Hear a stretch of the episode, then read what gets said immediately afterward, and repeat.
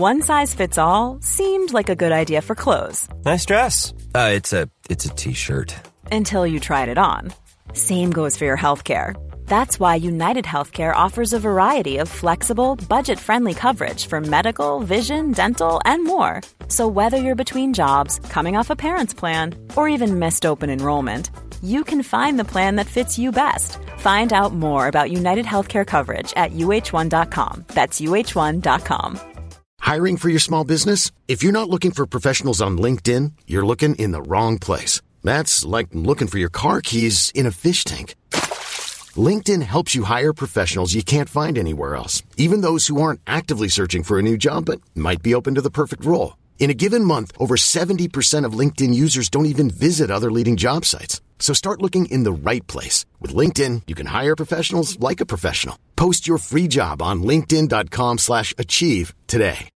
Millions of people have lost weight with personalized plans from Noom. Like Evan, who can't stand salads and still lost 50 pounds. Salads generally for most people are the easy button, right? For me, that wasn't an option. I never really was a salad guy. That's just not who I am. But Noom worked for me. Get your personalized plan today at Noom.com. Real Noom user compensated to provide their story. In four weeks, the typical Noom user can expect to lose one to two pounds per week. Individual results may vary. Noi stasera faremo un viaggio in alcune pagine bibliche e ci sarebbe veramente molto molto di cui parlare. Io siccome ho intenzione di giocare su delle pagine non scontate, ammesso che vi siano nella Bibbia pagine scontate e ovviamente risposte che non ce ne sono, per parlare di generazioni e di donne. Io mi diffonderò un po' su alcune figure, alcune pagine, fino a quando non mi direte basta, perché potrei andare avanti che è tutta a vostro rischio e pericolo. Vorrei partire da una frase, avvarrò dell'aiuto di alcuni grandi commentatori, eh, alcuni questi in sede di commento ve li citerò, vi spiegherò chi sono, ma vorrei partire da una frase molto nota della Bibbia, della Genesi in particolare, che dice così, al versetto 27 del primo capitolo, Vaivra Elohim et Adam betzalmo, Betzelem Elohim bara otto, Zachar unkeva bara ottam. Tradotto, e creò il Signore l'essere umano betzalmo, nella sua immagine, attraverso la sua immagine, con la sua immagine, insomma. Betzelem Elohim, nell'immagine di Dio, lo creò, Zachar unkeva bara ottam maschio e femmina li creò. Ora, vorrei citare l'opera di uno dei più grandi maestri di Israele del Novecento, purtroppo poco noto in Italia, a parte che agli addetti ai lavori e agli rabbini, ovviamente, che è il rabbino Yosef Dov Solovecik. Eh, il rabbino Solovecik è stato, ha ordinato più di 3.000 rabbini nella sua vita, è stato il rettore per vari decenni della Yeshiva University di New York, ed è stato ed è universalmente riconosciuto come il massimo esponente di quella corrente dell'ortodossia ebraica che è chiamata Modern Orthodoxy, cioè moderna ortodossia, che non è nata con lui, è nata in Germania nell'Ottocento, si chiamava Neo-Ortodossia, fu fondata dal rabbino Shimshon Raffaele Hirsch, fate conto diciamo nell'età dell'Ottocento, e ha gemmato in America, in America ha preso il nome con qualche variante, però diciamo c'è una continuità di linea, con la cosiddetta Modern Orthodoxy di cui Rav Soloveitchik fu il massimo esponente.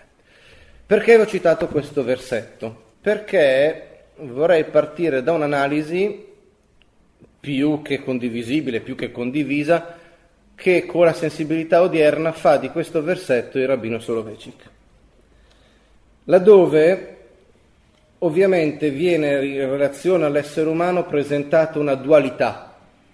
E quando si parla di generazioni, come vedremo dopo, la dualità è fondamentale perché eh, se no non c'è la generazione. La dualità ovviamente è maschio e femmina, ma è anche spirituale e materiale.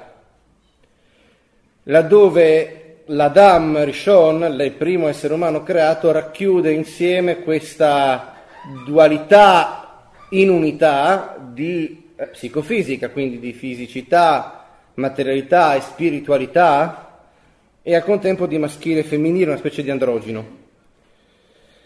E laddove viene fatto sottolineare da Rav Soloveitchik, soltanto nel mondo biologico esiste la definizione netta per caratteri fisici del maschile e del femminile.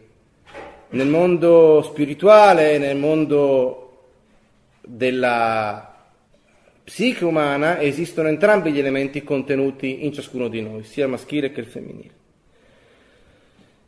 E quindi nel mondo spirituale ciascun essere umano, scriverà Soloveitchik, porta avanti entrambi i, ta- i, i tratti e soltanto nello sviluppo del pieno sviluppo di entrambi, cioè sia del maschile che del femminile di ciascuno di noi, di queste due prospettive, l'individuo raggiunge il suo pieno sviluppo e potenziale spirituale. E fa un esempio che è tratto da Talmud, che è molto bello, laddove nella tradizione ebraica se si assume un maschile spirituale, cioè un, qualcuno che dà, è il maestro, e dove si assume un femminile spirituale, un qualcuno che riceve, è lo studente, il discepolo. E badate, nessuno dei due è più importante. Come nel rapporto uomo-donna è importante sia l'ovulo femminile che il seme maschile, laddove però quando la donna riceve il seme maschile, poi dopo è tutto lavoro della donna, perché è la donna che crea, trasforma, fa e mantiene in essere. E allora la polarità maschio-femmina, femminile, maschile, spirituale è data da una coppia che sembrerebbe essere fissa, maestro-discepolo. E questa è in via ordinaria. Quando è che chi è che influenza e chi è che è influenzato? Allora, nessuno in questa prospettiva è soltanto maestro e nessuno è soltanto discepolo.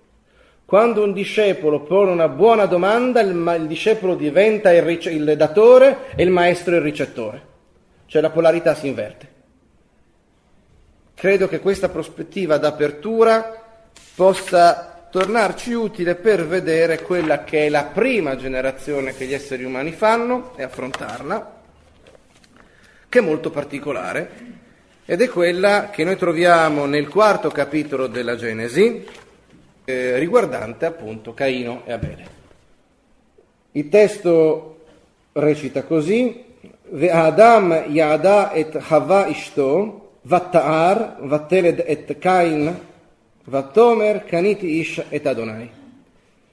Traduco, e l'uomo conobbe Eva sua moglie, e questa eh, concepì e partorì Caino e disse Caniti, e vedremo cosa vuol dire Caniti, un uomo dal Signore, con il Signore. Questo versetto è un versetto molto particolare, forse il più particolare di tutti, perché noi non abbiamo una tradizione di come si fa fare bambini precedentemente. È la prima coppia che genera. Guardate, eh, per fugare ogni dubbio, qui non è questione di credere nel darwinismo o nella Bibbia, qui stando nel simbolo e nella verità del simbolo, indipendentemente da come la si possa pensare, si pone il problema. Qui non c'è un pregresso su come si genera la prima generazione. E c'è qualcosa di molto simile, cioè si viene detto che l'uomo conosce sua moglie, vedremo adesso cosa vuol dire, questa concepì, genera, però non genera, ed è la formula canonica, Vattelet ben, un bambino, e venne dato al bambino nome di. Qui abbiamo una qualcosa di molto strano. Partorì un uomo, come se fosse in qualche modo già adulto. E viene detto che quest'uomo viene chiamato Caino e non c'è scritto, partorì Caino, letteralmente dice il testo. Allora, prima cosa, per tornare a quanto dicevo prima, il verbo usato è il verbo yedà, che vuol dire conoscere, il che vuol dire che nella prospettiva in cui ci muoviamo la conoscenza fisica e nella vita di coppia, di relazione sponsale, non è meramente fisica, ma un riflesso metafisico, spirituale. E le prospettive si fondono. Cioè la vita relazionale di coppia è la capacità di portare in alto a livello spirituale qualcosa che è in basso a livello materiale. Analogamente trascinare lo spirituale dentro il materiale. Ma questo verbo ci dice che stiamo parlando di qualcosa estremamente sensibile. Come a dire, per chi conosce la filosofia di Martin Buber, voi sapete che Martin Buber in un famoso saggio eh, individua due coppie di parole chiave, parole fondamentali. Una è la parola io esso e l'altra la parola io tu. Laddove io esso pone una distanza, questa è una filosofia dialogica di Buber, tra soggetto conoscente e il resto del mondo, l'altro da sé, l'io tu invece crea una comunione, una vicinanza, una compenetrazione in qualche modo che comprende l'io che conosce ciò che è conosciuto, che non è più ciò ma torna ad essere soggetto. Allora, come a dire che attraverso il matrimonio si attua una miracolosa trasformazione, scriverà Solovecic, di ciò che è io esso in io tu. E questo lo troviamo in questa prima conoscenza archetipica che è spirituale e sessuale insieme dell'uomo con la donna. Ora, dirò subito che i commentatori mh, mm, hanno opinioni diverse su quando succede questa conoscenza, tra virgolette, perché secondo alcuni più che autorevoli questo sarebbe avvenuto quando erano ancora nel giardino di Eden, mentre secondo altri sarebbe avvenuto dopo. Ci sono opinioni diverse, ma a noi questo non interessa. Interessa invece cercare di entrare un attimo nel testo perché troviamo la parola caniti e cosa vuol dire quel et Hashem, con il Signore? Vorrei subito far presente che il verbo caniti lo troviamo qua per la prima volta o letteralmente sarebbe ho acquistato, ho avuto potere, ho governato ma lo ritroviamo nella Bibbia qualche capitolo dopo, in una seconda occorrenza, nel, se non erro, capitolo quattordicesimo, successivamente alla guerra dei re. Voi sapete, c'è una grande guerra che si scatena, una guerra mondiale fondamentalmente, che va dai, se prendete i nomi dei re dove regnavano, che andava dall'est dell'Iran fino alla, all'oriente dell'Egitto è una guerra molto estesa, quattro re contro cinque re. E finita la guerra, Abramo, che entra anche lui in guerra, anche se torto collo, eh, viene ricevuto, meglio, vede uscire dalla città di Shalem il re di Shalem, Malchizedek, che dice Baruch Avram Lael Elion Kone Shamaim Varez. Benedetto Abramo dal Dio Altissimo, è impreciso ma per intenderci, con E Shamaim Varez, con E è come Caniti, cioè che governa il cielo e la terra. Allora, cosa vuol dire questo verbo? Mm, dico subito che c'è eh, discussione tra i maestri e eh, vorrei leggervi alcune interpretazioni.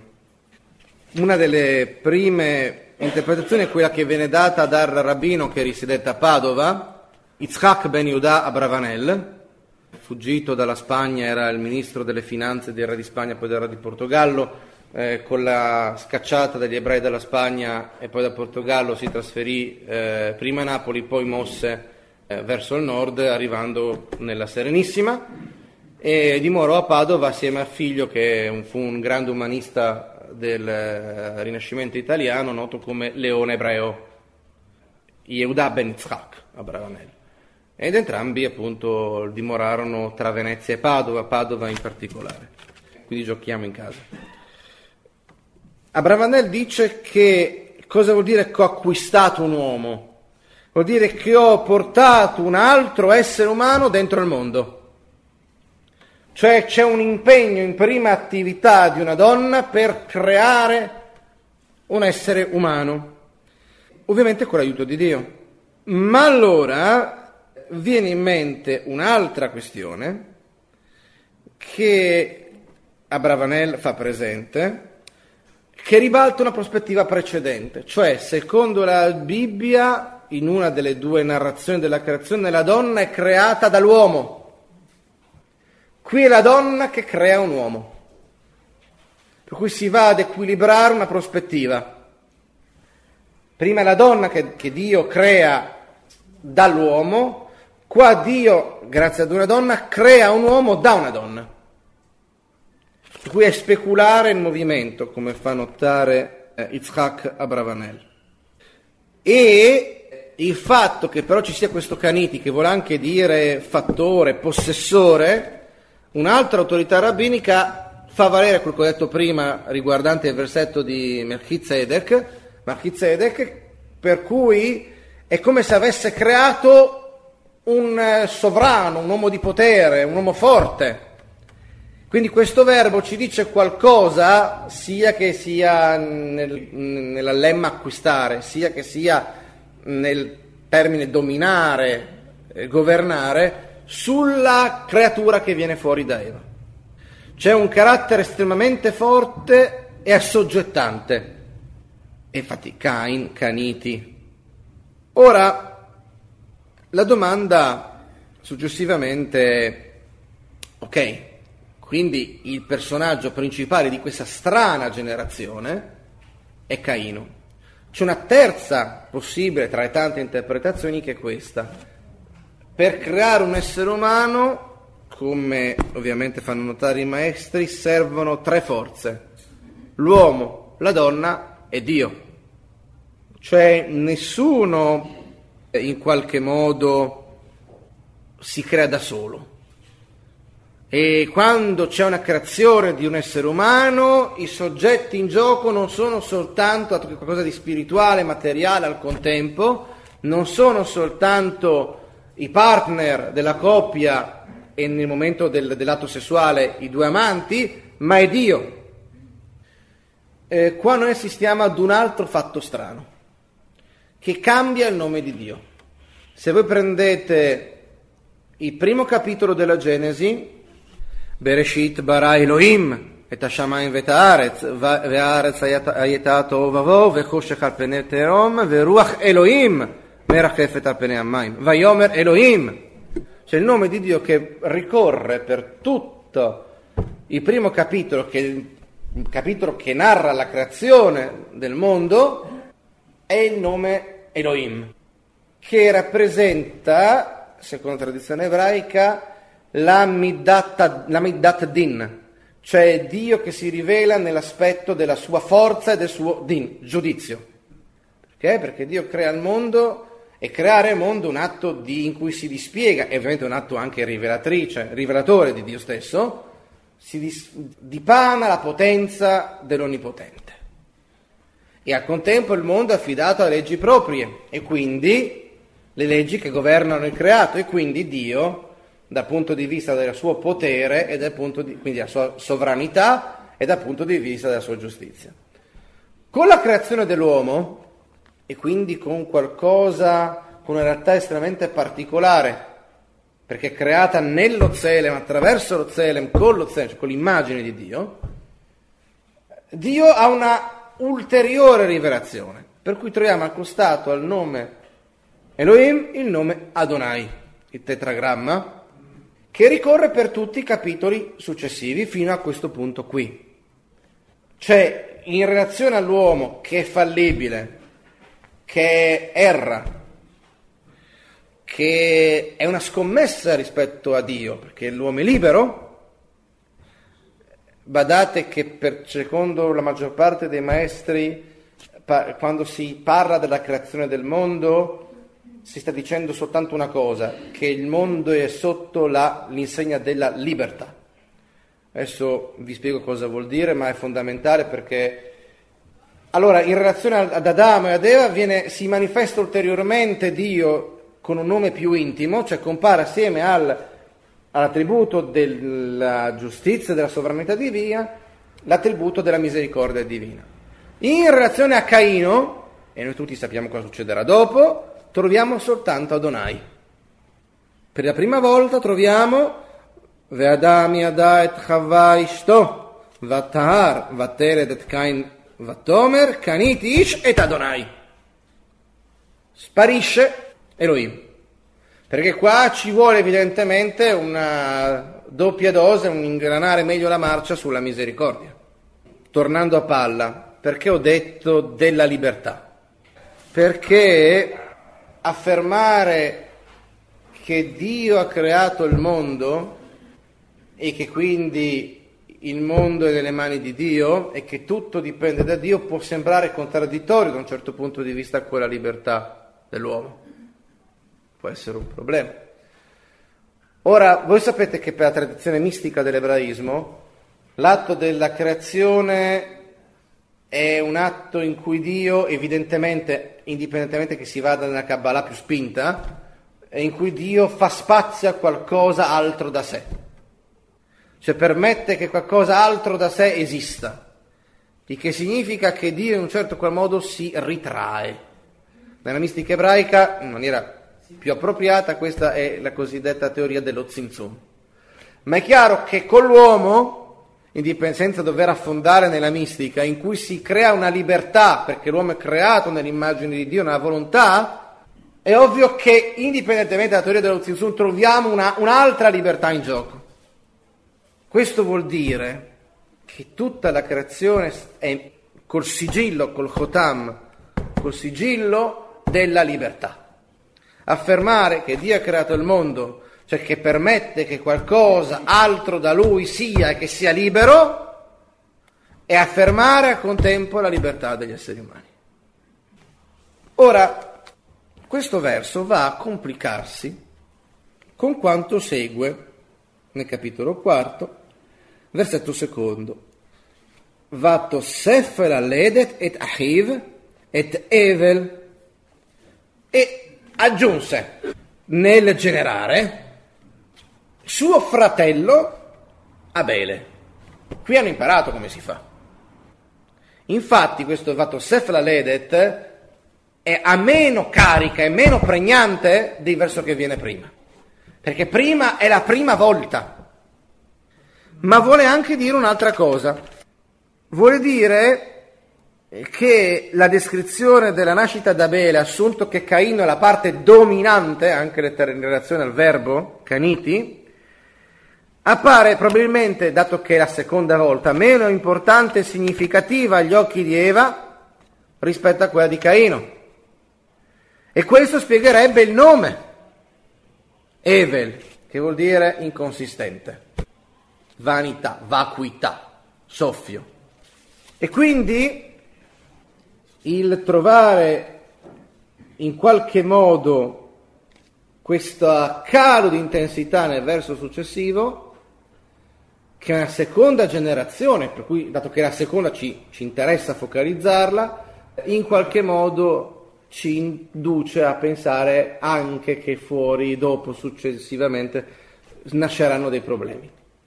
E infatti la storia avrà il suo corso, ma questo adesso a noi non interessa. A noi interessa focalizzarci per entrare in argomento su questa prima, molto strana e seconda generazione. Ora, il testo biblico si diffonde rispetto ad una discendenza con Abramo. Eh, faccio subito presente che il capitolo dodicesimo della Genesi, quello con cui inizia in ebraico la pericope di Lech Lecha, eh, inizia con esci dalla terra tua, dalla casa di tuo padre, eccetera. In quei pochi versi noi troviamo, lo dico en passant, ma è fondamentale perché quando si parla di generazione, io ho fatto notare che la generazione è qualcosa di estremamente spirituale quando si parla di generazione, quindi cosa di estremamente spirituale, la controparte è benedizione. Generazione, abbondanza di figli e benedizione sono delle cose che una, nel testo biblico vanno assieme e hanno un carattere che cifra della spiritualità. Ora, quando Dio dice ad Abramo di andarsene, a un certo punto il testo continua nel capitolo 12, versetto 3, dicendo che tu sarai un grande popolo e io ti benedirò, renderò grande il tuo nome e tu sarai una benedizione, io benedirò coloro che ti benediranno, coloro che ti malediranno maledirò e attraverso di te saranno benedette tutte le famiglie della terra. Cinque volte ricorre la parola benedizione, la radice benedizione. Vorrei farvi notare che l'inizio del libro della Genesi, nei primissimi e primissimi versetti, il versetto 3 del primo capitolo, Vaiomer Elohim Yehi Or, disse il Signore ci sia la luce, Vai Or, e ci fu luce, Vaiar Elohim et Or Kitov, e vide il Signore che la luce era cosa buona, Vai Avdel Elohim et Ben Aor, Uven Achoshe, che separò il Signore tra la luce e le tenebre, Vaikra Elohim la Or Yom, e chiamò il Signore Dio la luce giorno. Trovate tantissimi versetti dei salmi, dei proverbi che mettono in parallelo il giusto con il sole e con la luce. L'inizio della Genesi apre con cinque volte in eh, pochissimi versetti, cinque occorrenze, la parola luce, or, e quando abbiamo Abramo occorre cinque volte la parola benedizione. Sapendo che se uno giocasse sul testo biblico, nella Genesi c'è un passo che si potrebbe dire, questi sono i cielo e la terra creati durante quando, la loro creazione, se si cambiasse una lettera sarebbe Be Avram, attraverso Abramo. Il che vuol dire che non soltanto c'è una correlazione tra la luce e Abramo, ma vuole anche dire che il mondo con Abramo inizia ad essere rifondato. E allora il problema è che cosa ne è della discendenza eventuale di Abramo Avino, di Abramo nostro padre. Ora, nel capitolo tredicesimo della Genesi, al versetto 16, viene eh, promessa a Abramo una discendenza che in qualche modo co- sarà corrispondente alle stelle del cielo, eccetera. Ora, un qualcosa di simile eh, lo troviamo eh, anche nel capitolo eh, sì, quindicesimo. Viene ribadita questa progenie quando Abramo ancora non ce l'ha questa progenie. Ora, il testo nel capitolo quindicesimo, versetto 5, utilizza come verbo un verbo diverso rispetto al capitolo 13. E il verbo che viene utilizzato è il verbo lispor, laddove lispor vuol dire contare sì, ma nel senso di enumerare capendo, cioè non è semplicemente un contare 1, 2, 3, cioè un contare sapendo cosa si sta contando. Un testo molto antico, mistico dell'ebraismo, il Sefer Yetzirah, nel primo capitolo, al primo versetto, cambia la eh, vocalizzazione delle consonanti Samech, Pe e Resh, da cui si può ottenere eh, Sefor, Sfor, cioè conta, ma possiamo anche ottenere Saper, racconta, e Sofer, che è lo scriba. Ovvero Cosa ne deduce la mistica ebraica? Che Dio creò il mondo con Sfor, con il numero, con il racconto e con il, e con il sipur, quindi con la comunicazione. Allora, cosa vorrebbe dire questo in relazione alle generazioni di Abramo? Ne consegue che Abramo non doveva contare unicamente le stelle, ma doveva cercare di capire le stelle, capire il loro moto, capire che indicazioni danno per orientarsi, capire che riferimenti spirituali, allegorici, morali possono dare. E paragonando la discendenza di Abramo alle stelle, che sono qualcosa di estremamente lontano indecifrabile, difficilmente comprensibile, si sta dicendo che il destino della discendenza di Abramo è in qualche modo avvolto da un carattere di insondabilità e di enigma e che quindi, come per la storia dei cieli, le stelle sono qualcosa di lontano e enigmatico, così per la storia della discendenza di Abramo, l'enigma e il mistero sarà quello che accompagnerà i figli del suo popolo. Ora,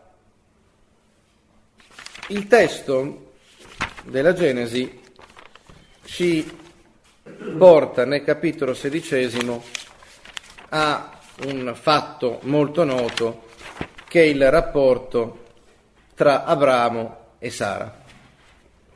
Vi sarebbero molte cose da dire.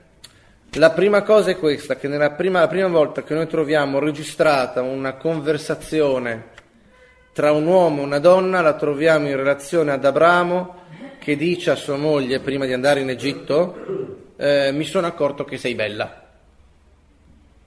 Cosa un po' strana perché visto che erano sposati da tanti anni il fatto che non se ne fosse accorto dà a pensare. Eh, lascio stare sulle cose private riguardanti i due, eh, ma vi dico subito che i rabbini si diffondono molto su queste questioni, ma per il momento noi eh, le saltiamo.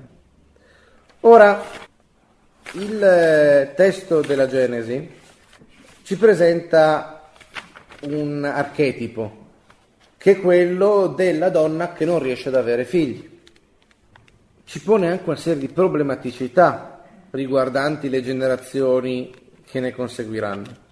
Ora, voi sapete che il, l'incontro tra Abramo e Sara è un incontro fondamentale, perché se teniamo valido quello che abbiamo detto per Adamo e per Eva, laddove l'unione e l'avventura di coppia dei due non è soltanto un qualcosa di fisico, ma è qualcosa o di emotivo, ma è qualcosa di profondamente spirituale, quello che riguarda Sara e Abramo è altrettanto importante da un punto di vista spirituale. Ora, il testo recita nel capitolo sedicesimo, primo versetto, Vesarai eshet Avraham lo yalda lo, velà, e sarà, e sarai, moglie di Abramo, non aveva generato, non aveva generato a lui, no? Verà Shitha Mitzrit Ushma Agar ed era lei, quindi era la padrona di una eh, serva egiziana il cui nome era Agar. Ora, su questo versetto abbiamo migliaia di commenti. La cosa fondamentale è questo, il testo ci introduce Sara come il partner di Abramo, non ci dice Sara e basta, c'è Eshet Avram, laddove ci sta dicendo che sono compartecipi di questa avventura. Ciò che Abramo fa lo fa con Sara ed è qualcosa di fondamenta- fondamentale, spiritualmente rilevante ed è ovviamente la nascita del popolo ebraico. Una comprova è questa, che quando Sara muore Abramo esce di scena. E se voi guardate, dopo la morte di Sara, Abramo manda Eliezer a trovare moglie a Isacco, ma Abramo sparisce come soggetto attivo. E allora abbiamo un'altra coppia che porta avanti insieme questa avventura spirituale, da dove è evidente che Rivka, Rebecca, sta a Sara come Isacco sta a Abramo ma senza Sara Abramo esce di scena. Basta leggere il testo e vi renderete conto che appunto morta Sara lui si occupa di trovare la tomba per Sara e anche questo è rilevante e poi dopo di trovare la moglie per Isacco, ma di avventure, di rivelazioni, di incontri con Dio, di... non c'è più nulla. Abramo si congeda lentamente e subentra qualcun altro, perché viene portata con questa partnership. Una comprova è questa, se voi and- eh, guardate sul testo eh, riguardante la morte di Sara, che ci viene detto che visse 127 anni, eccetera, viene detto che Sara verrà sepolta a Kiryat Arba.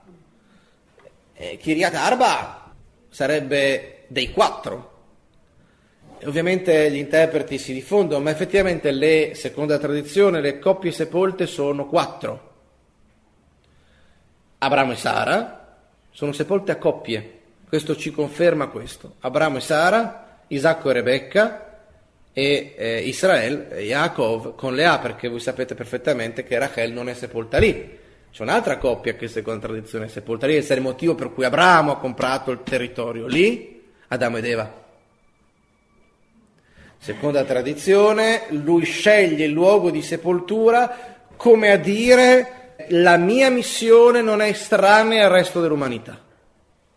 La nostra missione non è di antagonismo rispetto all'umanità o di esclusivismo, ma le due missioni vanno in qualche modo con afflati diversi, strategie diverse da parte dell'Eterno a corrispondersi, ad integrarsi. Ora, il testo ovviamente dice che Sara non gli aveva dato figli. Alcuni interpreti diranno che la questione riguardava Sara, ma secondo molti altri il, la questione è che fosse Abramo che con Sara non riuscisse a dare figli. E vi sono varie interpretazioni. Ora, in quella discussione, un dialogo che Abramo ha con Dio, Abramo si pone un problema, cioè il problema che cosa ne sarà di me, la mia casa, la mia missione verrà ereditata da qualcuno che dentro la mia famiglia non è la mia famiglia, cioè da Eliezer. E Dio dirà no, non sarà così. Però sta di fatto che loro non hanno figli. Allora Sara prende l'iniziativa. E l'iniziativa è un'iniziativa eroica per una donna sposata. Ed è quella di dire Innena, orso dunque, Dio mi ha reso impossibile di generare, vai con la mia serva, ulai ibbanem immenna, e forse, allora, avrai un figlio come viene tradotto di solito, ma, e qua la traduzione è precisa, costruirai da lei, attraverso di lei, ed edificherai con lei. E il testo, il verso si chiude, vai Shema Avram le col sarai, e ascoltò Abramo, eh, prestò ascolto, Abramo quindi eh, si adeguò la, alla voce di Sara. Ora, Ibanè è un verbo fondamentale, cioè costruire. Ora, che cosa può voler dire? Guardate che questo verbo lo ritroviamo esattamente con Rachel, che come succede la stessa cosa, nel capitolo 30 della, della Genesi. C'è un'altra cosa, nella tradizione ebraica c'è scritto così, Alti cre banaich, non leggere i tuoi figli, banaich, è la bonaich, leggi i tuoi, basta cambiare la vocale, ed è legittimo perché l'ebraico non c'era, i tuoi costruttori. Quando trovi eh, alti crebanaich e labonaich, non leggere i tuoi figli, leggi i tuoi costruttori, cioè quelli che ti costruiscono. Ricordate, per questo che io vi ho fatto presente la questione del maestro e dei discepoli all'inizio, per maschio e femmina, sono i tuoi figli. Quindi, cosa sta dicendo Sara? Abramo, forse per edificare ciò che siamo chiamati ad edificare, è necessario che tu abbia da Agar e che questo stabilisca, crei, radichi quello che noi stiamo facendo. Anche perché il testo dice che è da lei, ma attraverso Sara, che comunque rimane la padrona di Agar. Voi sapete che tutto questo creerà dei grossi problemi crea dei grossi problemi perché Agar si insuperbì contro Sara che divenne eh, ai suoi occhi trascurabile.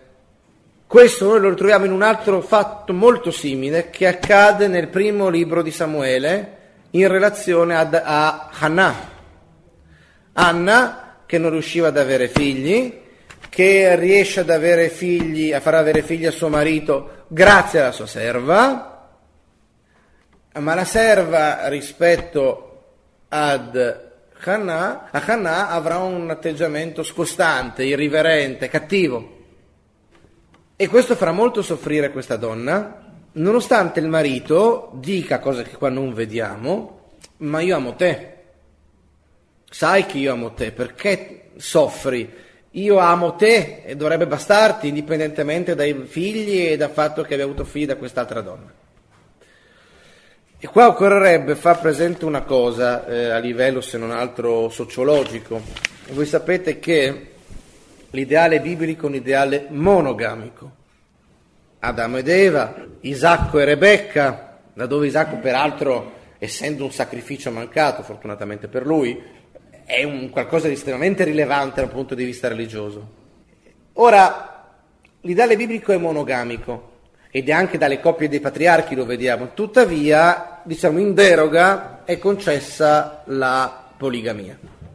Che l'ideale biblico sia un ideale monogamico lo vediamo anche da due scritti famosi, il Cantico dei Cantici, l'amato e l'amata, che ovviamente è equipollente la tensione, no? Come ovviamente dalla prima coppia della, della, della creazione dell'uomo, dell'essere umano, Adamo ed Eva, e dal profeta Osea. Osea, quando fare, Dio ha necessità di far capire l'allontanarsi del popolo, i peccati del popolo, è necessario far trovare una storia d'amore coniugale che è l'archetipo del rapporto amoroso tra Dio e creato, Dio e l'umanità, più nello specifico, Dio e Israele in maniera ancora più specifica, che vada in crisi e quindi gli fa sposare una prostituta. Ma per avere sperimentare la crisi vuol dire che viene avvalorato l'archetipo, cioè rapporto monogamico. Dico subito che eh, questo è la verità. Eh, è il motivo anche per cui il comandamento dell'adulterio riguarda donne sposate, non uomini sposati a rigor di lettera biblica. Cioè, una donna sposata non può avere rapporti con altri uomini. È diverso, chiaramente, visto che è tollerata la poligamia, il fatto che un uomo possa avere rapporti con altre donne. Chiaro? Perché se è tollerata la poligamia vuol dire che la, l'adulterio si applicherebbe soltanto alla donna sposata, ovviamente anche all'uomo che va con una donna sposata.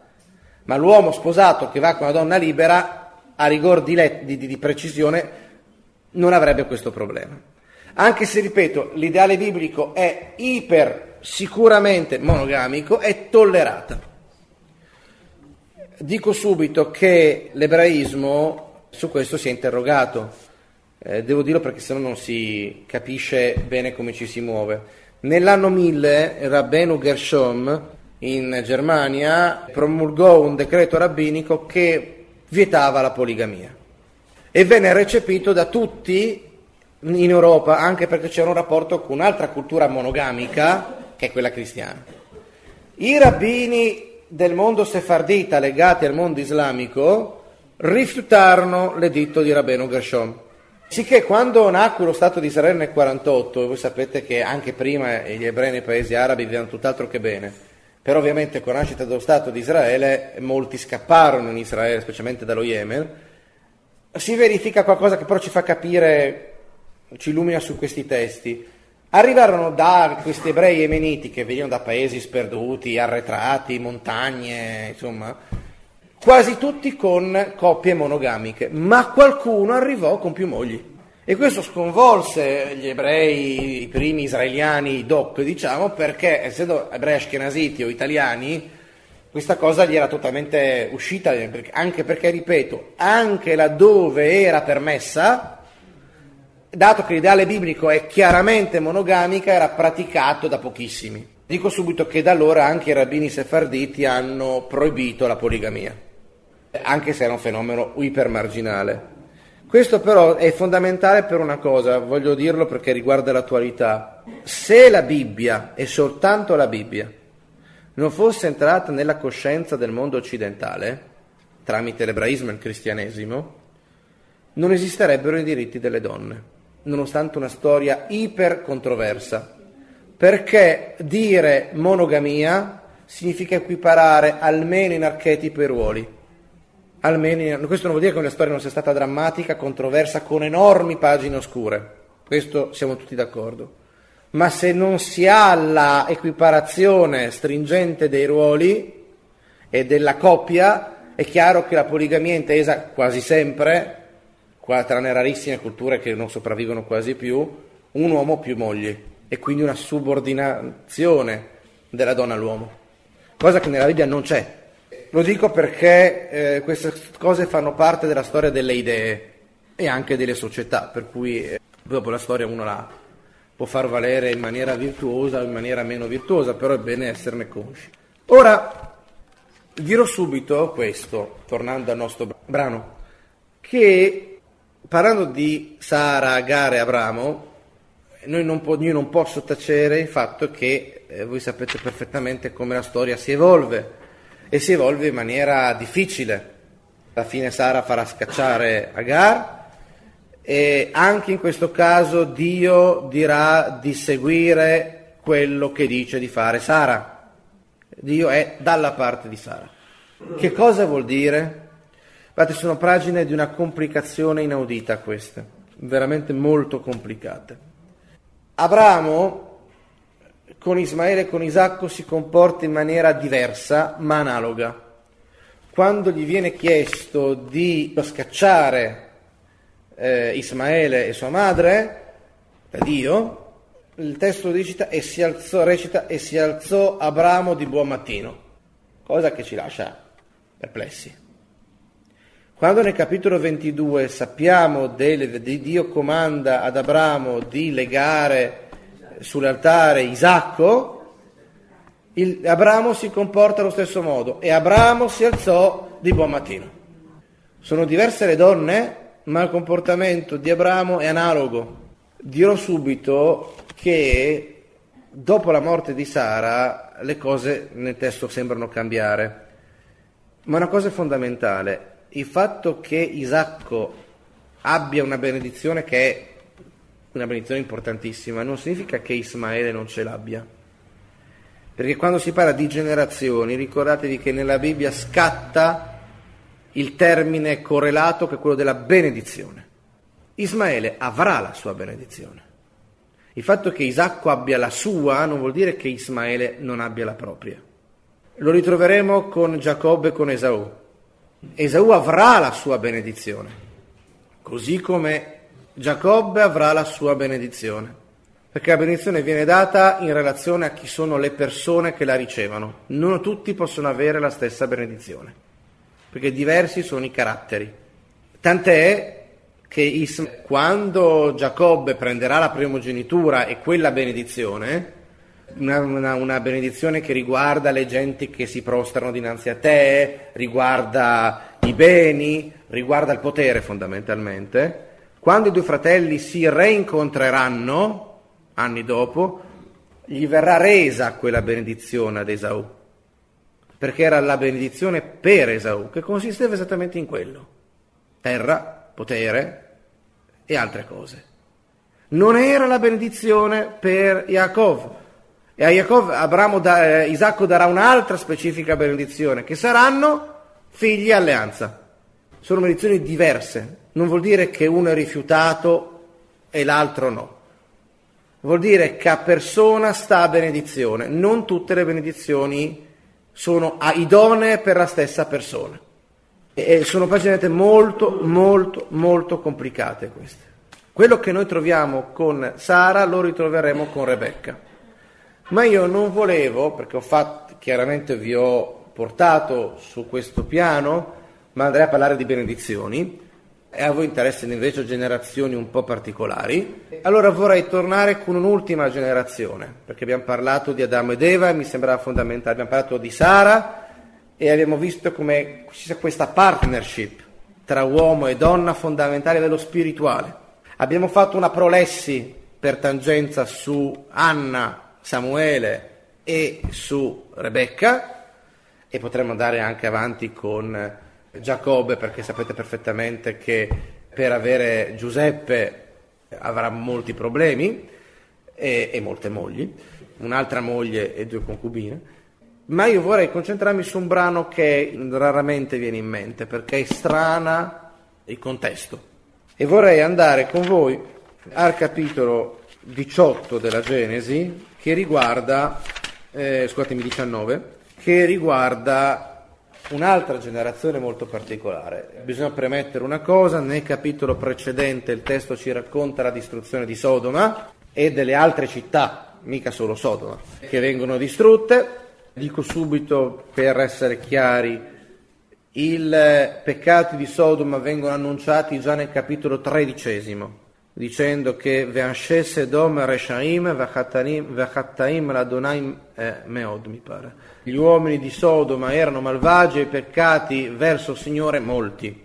Ciò non toglie che, dato che il re di Sodoma e i suoi alleati erano i cinque re contro i quattro re, Evidentemente da come viene messa la, il testo della guerra che si muove, evidentemente questi pur essendo malconci facevano, fatemi l'espressione almeno ci capiamo, meno schifo degli altri. Il capitolo 13, lo dico perché se no mm, bisogna fare un po' di fili e tirarli, ci racconta questa guerra che viene scatenata da parte del re Kedorlaomer, che era re dell'Elam. L'Elam è la regione sud-est dell'Iran, il quale, intanto la storia conferma, cioè funzionava così, gli Elamiti invadevano spesso la piana mesopotamica, spingendosi il più possibile verso sud-ovest. Questo accade in tutto il terzo e secondo millennio. Quindi ci siamo come date più o meno. Assoggettando e depredando. Ora c'è una coalizione di quattro re Chedorla Omer, Amrafel eh, e altri, contro questi cinque re che erano i re di Sodoma e zona attorno, che erano tributari. Evidentemente erano stati invasi questi tori, territori da Chedorla Omer che aveva imposto un tributo, pagano il tributo per 12 anni, eh, 13, e, e al, l'anno successivo non lo pagano più. Questo fa scattare ovviamente una lesa maestà a chi voleva, si attendeva tributo e scatta questa guerra. Dico subito che la logica che informa l'Elam è la logica del dominio, la logica del potere che assoggetta. La logica che informa Sedom e Amorà è un'altra logica, una logica edonista. Se guardate nella guerra, finché non interviene Abramo, chi perde è la logica edonista. Tra la logica edonista e la logica del potere e della conquista, la logica del potere della conquista si mangia quelli che si basano sull'SFR, cioè il Papa in 448. Quando arriva Abramo, le, le sorti della guerra si, eh, si mutano, però Abramo non si schiera né per gli uni né per gli altri. Tuttavia, combatte per motivi, il motivo è che viene rapito a Lot, che Dorla Omer, che verrà sconfitto assieme a quella coalizione, che evidentemente era il peggio che c'era. Per Sodoma, Abramo cercherà di fare di tutto per salvarli. Come ho detto, erano messi molto male, ma evidentemente erano meno peggio di quegli altri. E quindi fa- qualcosa si poteva pensare di salvare, tant'è che ancora un po' sopravvivono. Ora, voglio subito fugarlo, saprete, il peccato di Sodoma non è l'omosessualità, eh? sia ben chiaro, non c'entra assolutamente niente. Il peccato di Sodoma è la mancanza di ospitalità è un modo per esercitare la giustizia talché la giustizia diventa ingiusta, cioè sovvertita. Se voi prendete il brano che ho citato prima di Malchizedek, il brano di Malchizedek è un'interpolazione tra un racconto di quando Abramo ritorna dalla guerra, sconfigge Kedorlaomer e vede il re di Sodoma. Cosa gli chiede il re di Sodoma? I miei beni, dove sono i miei beni che mi ha preso Kedorlaomer? Mentre, ed è la, la, la Bibbia ci fa vedere proprio la, l'esatto contrario, Malchizedek vede quest'uomo tornare gli porta pane e vino. Sono due logiche totalmente contrapposte. Malchizedek da una parte che esce come Abramo era uscito, come Sara esce, per cui c'è un'analogia, una similitudine, un'etica simile e aiuta l'ospitalità.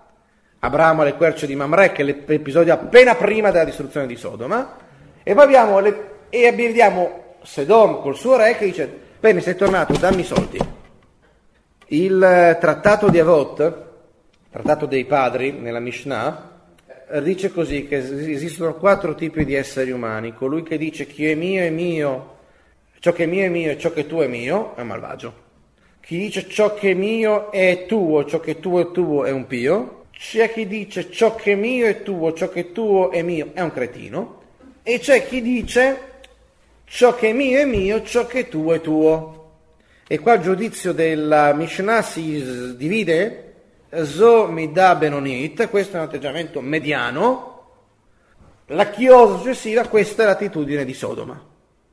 Cosa vuol dire? Allora è chiaro che il testo ci dice ciò che è mio è mio, ciò che tu è mio è un atteggiamento rapace che annienta il prossimo, lo nega, è l'elam. Ciò che è tuo è tuo, ciò che è mio è tuo va al di là della norma, è un, è un gesto che è l'io tu, è il massimo dell'io tu per tornare a Buber alle parole fondamentali.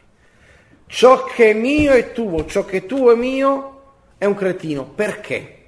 Perché io lo dico sempre, è come prendere un libro. Sapete, noi altri con i libri abbiamo un po' di problemi. Un libro uno lo legge, ci fa le orecchie, lo sottolinea, se lo legge la notte, magari fatalmente annoiare che gli cade e poi è ammaccato. E io dico, va bene, facciamo scambio, mi dai l'esatto volume, uguale stesso costo, stesse pagine, stessa edizione, è lo stesso libro. No, è diverso il vissuto. E il vissuto non ha prezzo, perché c'è dentro l'identità. E per cui non è equo, come dire, cambiamo una casa, stessa metratura, stesso posto, stessa luce, stessa luminosità, eccetera. La mia casa è la casa dove ho vissuto, dei ricordi, dei sentimenti, ho, ci ho pensato, ho pianto, ho riso. Non è la stessa cosa, non è a costo zero lo scambio. Poi c'è ciò che è mio è mio, ciò che è tuo è tuo che sembra una etica quasi aristotelica, povero Aristotele, che è il buon senso. Attenzione, se però ci si ferma a questo, spesso non basta. È quello che fa il re di Sodoma. Bene, bene, sei tornato, adesso quello che era mio, per favore ridammelo. Perché rischia di diventare cieca. E lì si entra in quello che sarà l'atteggiamento di Sodoma, dove c'è formamente la giustizia, c'è un uomo che era il migliore di capo di bottega lì, cioè Lot, che siede dove siedono i giudici, alle porte della città. Lot non vivrà dentro Sodoma, vive alla porta di Sodoma, che da un certo punto di vista ci dice che aveva imparato da suo zio, per cui quell'atteggiamento non l'aveva proprio fatto tutto suo. Ma ci vuole anche dire, visto che sulle porte della città che nella Bibbia si esercitano la giustizia, che il giudice di Sodoma era Lot. E se quello era il miglior capo di bottega, figuriamoci gli altri. Ora, distrutta Sodoma, capitolo 19, noi ci troviamo di fronte a quello che adesso vorremmo vedere. Cioè, Lot e le sue figlie sopravvivono alla distruzione. Quelle figlie che voleva dare al posto degli angeli, di questi uomini che sono stati inviati, sopravvivono, la moglie non sopravvive, diventa una statua di sale, come è noto. E cosa è successo? È successo che abbiamo una maggiore e una minore, abbiamo una primogenita, tra virgolette, una prima in età e una più piccola. E ci troviamo in una situazione disperata, perché evidentemente pensano che sia successo come per il diluvio, che il mondo sia stato distrutto. E la riflessione che fanno dice Abechirà e la Zaira, cioè la, è la, disse la maggiore alla, alla giovane, quindi la, la, la più anziana, la primogenita, alla minore Avinu Zaken, nostro padre è vecchio. E quindi c'è il problema che ci si trovi in una situazione anomala in cui bisogna perpetuare e rispondere al comando divino di crescere moltiplicarsi, di mantenere in essere ciò che è vitale. Però in un contesto folle, abnorme. E voi sapete che succede qualcosa di molto pesante, cioè che queste due figlie giaceranno una notte una, una notte successiva l'altra con loro padre. E c'è anche una cosa molto strana che fa veramente interrogare gli esegeti, è che il padre viene fatto ubriacare. E la domanda, ovviamente viene fatto ubriacare perché se no si sarebbe opposto, speriamo, chiusa la parentesi, ma viene fatto ubriacare perché non se ne renda conto che sarebbe opposto, perché anche per loro sarebbe stato drammatico, Ma c'è una domanda che si, si deve fare. E il vino dove l'hanno trovato? Perché il vino era una caverna. È inverosimile che dalla città che viene distrutta queste scappassero con le bottiglie di vino. E ovviamente i commentatori si pongono il problema e ci sono delle risposte varie da quelle che dicono fu provvidenziale la presenza lì, cioè servì all'occorrenza perché evidentemente, o chi nel Midrash stesso viene a dire è provvidenziale ma in senso provvidenziale strategico, evidentemente era uso, dice Midrash, che eh, gli abitanti di quella zona mettessero in delle, ca- in delle cave, in delle mm, anfratti della roccia il vino ad invecchiare, come anche riserve di vino fuori città, e siano provvidenzialmente entrate in quella grotta perché c'era vino in modo da poter fare ubriacare il padre, tra tante grotte disponibili. Cioè era il posto giusto al momento giusto. Ora, chi dà il là, chi insegna, è la maggiore e la minore copia, come se la maggiore avesse più responsabilità. Ma c'è qualcosa, adesso ho capito che ho detto provvidenziale, c'è qualcosa che viene, succede dopo, che queste donne rimangono incinte. Attenzione, se noi presumiamo che siano le due ragazze che avrebbe voluto dare agli uomini di Sodoma, il testo dice ho due giovani vergini che vi do al posto di questi qui. Che vuol dire che era la prima volta che queste ragazze avevano un rapporto sessuale.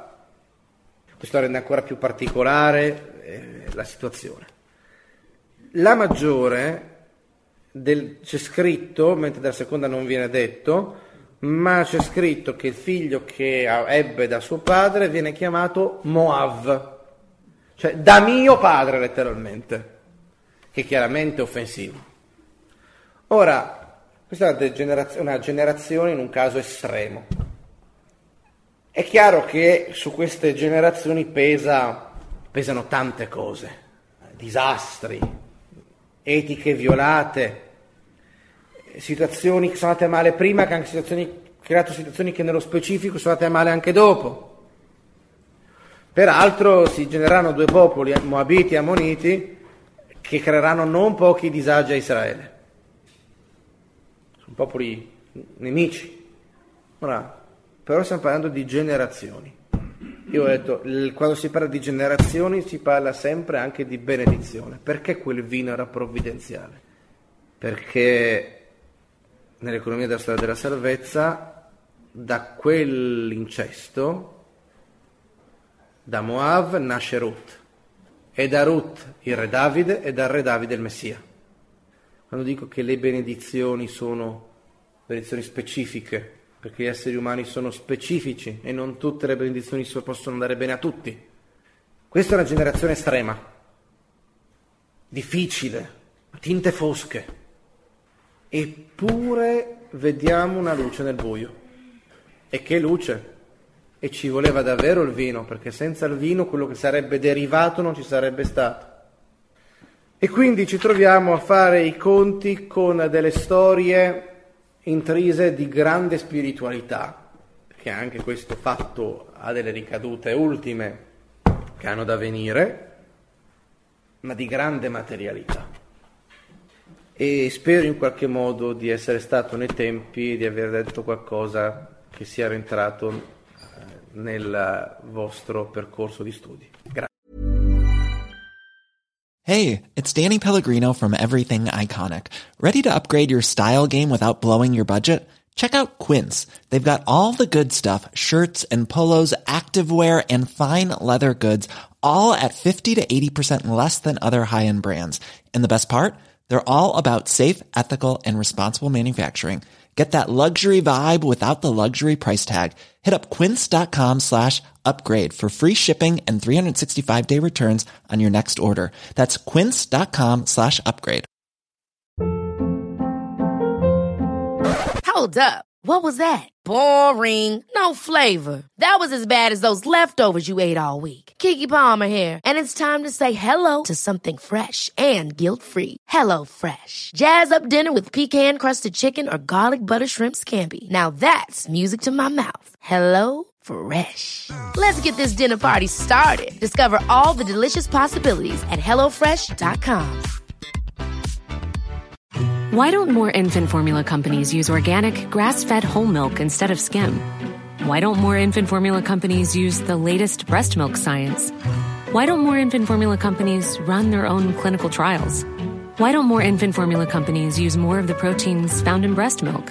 Why don't more infant formula companies have their own factories instead of outsourcing their manufacturing? We wondered the same thing. So we made ByHeart, a better formula for formula. Learn more at byheart.com.